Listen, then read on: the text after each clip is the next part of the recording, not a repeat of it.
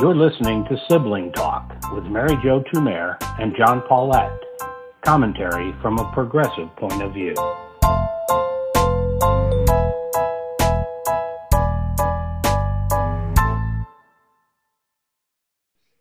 Hello, I'm John Paulette.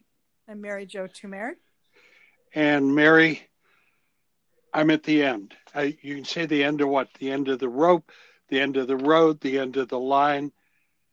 When I have to watch the President of the United States advise people to inject Lysol and cleaning fluid into their bodies, and I watch medical professionals sit there, maybe wincing, but sit there and let him do it.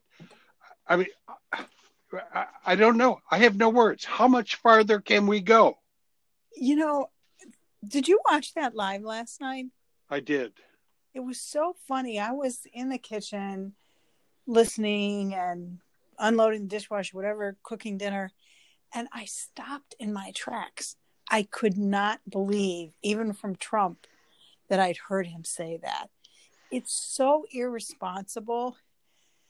I thought to myself, what toddler are we dealing with here that he could just say that and then try to implicate these other professionals? And you know, so many times over the last three plus years, we've talked about people who he's humiliated and destroyed. And when Deborah Birx was sitting there trying to give a reasonable answer to that, I thought, this is this is so sad. She's a very well respected doctor. She spent her entire career in you know fighting infectious diseases and that's what she's you know what she's come to it was well I was sad i thought yeah i'm sad too and i i mean i get what you're saying and i've heard from everybody this woman has had a tremendous long career she's highly respected I can tell you for me, I don't respect her. Not I now. don't respect, not now. Uh, I do not respect that she was willing to sit there. And maybe this is asking too much, but what I would have liked to have seen and heard is her to stand up and say, Mr. President, that is wrong. You do not inject Lysol. You don't put UV lights inside of people and then wrap up her papers and walk out of there and be done be done. I agree. And you know, even in my pathetic little career that I had, I had done that sometimes, just like put my papers together and say, wow, I thought the purpose of leadership was to do what was good and right. And that's clearly not what's happening here. And the fact that she couldn't even do that, like leave the room, even if she didn't say anything. No. It was No. really sad. And then when he went after Phil Rucker, Yeah. one of the most respected reporters in Washington, and these people, these reporters have the thickest skins of any humans on the planet. I th- this is just ridiculous. This is very, very Well, sad. Well, it was terrible because the exact things he said, and I, I rewatched this to make certain I have it right. He said, I'm the president and you're a faker. Now, I mean, first, how uncivil, how impolite is that in the rest of the world? You'd almost expect Philip Rucker to take a punch at the guy. But I mean, I know, I know that's not going to happen. But here's what I'd like to see. I would like to see the Washington press, the people who are in that room, get together and show some solidarity. I don't know how you're going to do it. Here's one suggestion. When the president refuses to ask a question, answer a question from Phil Rucker, everybody else, by agreement, ask the same question. No matter who he calls on, I know he'll finally find that woman who stands in the back of the room who always gives him OAN. so- She's- yeah, she's is that OAN. from- yeah, gives him Mhm. softballs. But if he calls on Shannon, if he calls on John, if he calls on any of them, just tell him, Mr. President, we're going to keep asking this question until you answer it. I would predict that he'd get frustrated and simply walk off the stage and he'd go away. But somebody's got to take the air out of that room. Exactly. I mean, and hold him to account because he comes back 16 hours later and says, I was just joking. I did that so that, you know, I'd see how the press would react. That's more irresponsible than thinking it was a good plan. I mean, you, he can be excused for thinking a good plan because he's dumb. But if he's so um, so venal is to say, I'm going to put this out there and just see what the press does. In the meantime, risking that some people are going to try that. I, I thought that was horrible. And um, the press secretary, who the other day I called um, the other one who never showed right. up, Grisham. Yeah. This one is McNanny, McEnany, How do you say her yeah. name? I'm not um, sure she came out in the meantime said, "Oh, you took his what he said on a context." So she's trying yep. to defend him. That was stunning. And then he comes back, undercuts her, and says, "Oh no, I meant to say it, but I was saying it kind of as a joke." Yeah, yeah, incredible. And I, you know, for this White House, those phrases that you took it out of context, these are their favorite fallbacks, and they mean nothing. You know, this is what was happening with Dr. Redfield. First, Trump said directly, no question. He was misquoted. That's what he said. And then Dr. Redfield says, Nope, that's what I said. I was not misquoted. And Trump, of course, does his little dance. He said, Well, it was the headline. That's what I was talking about. No, you didn't talk about that. You said he was misquoted. Then we fell into, Oh, it was out of context you know, my gosh, almost every liar I've ever known at some point when they're caught says, well, you didn't really understand the context of, of that. Oh, for God's sake, give me a break.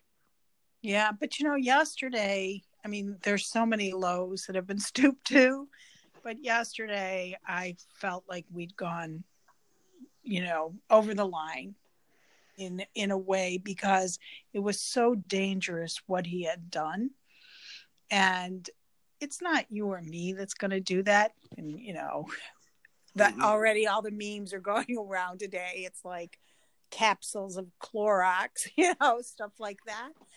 But um, there are people and there are desperate people.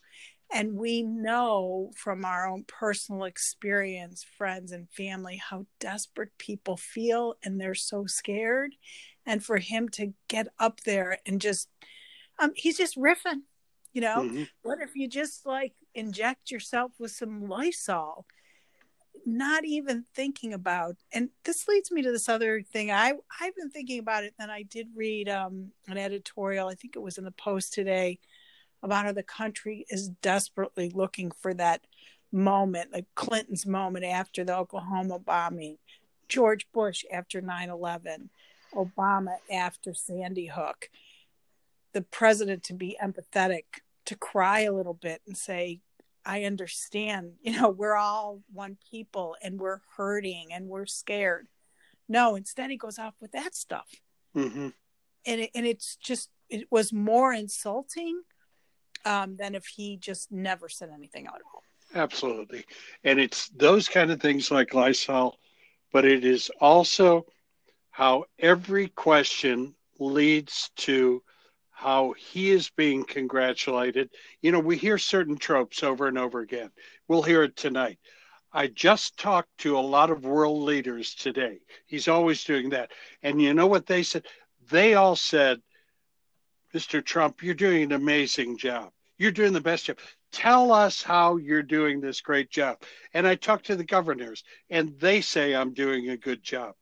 The percentage of time, if some linguist ran this through a computer and broke out the words that have to do with him looking for affirmation, it would be astounding. It's the overwhelmingly greatest amount.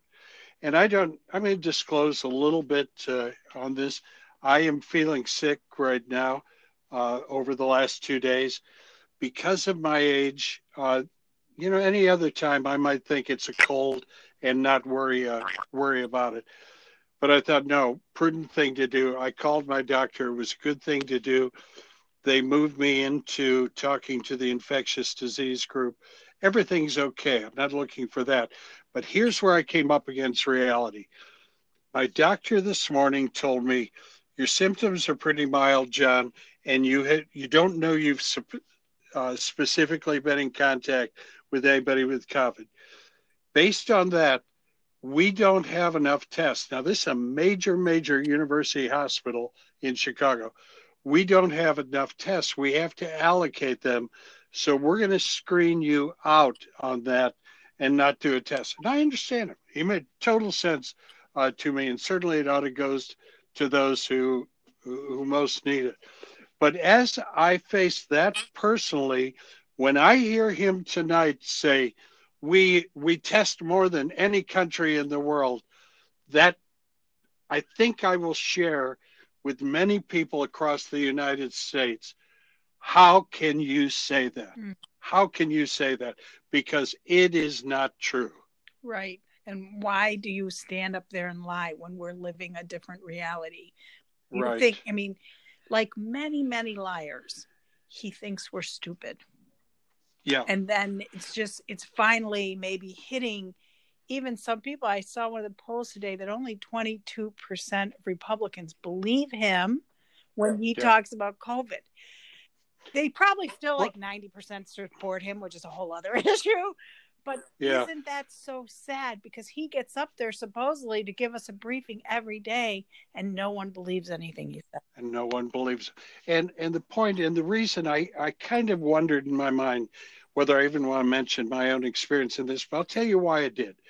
Because I think this is the reality that's going on all across the country. I'm not alone here. And people can listen to what he says, but they know their doctor said, no, we don't have enough tests. We can't can't do that that for you. And I think that's an awful reality that his lies have come up against. I wonder too, John. It's an interesting point, and then we're just about done. But he doesn't watch local news, but many people do.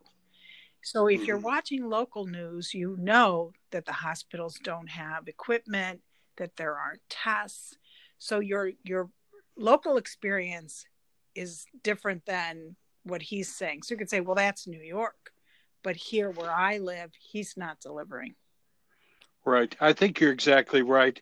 And I think we're hearing two things. I think we're hearing our local news there and we're hearing our family news. Mm-hmm. And we know which family members are, are going on. And he can say what he wants. I believe what I hear within the family. And with that, I have to go and save my voice a little bit, right. and we'll talk again probably on Monday. All right. Talk to you then. Bye.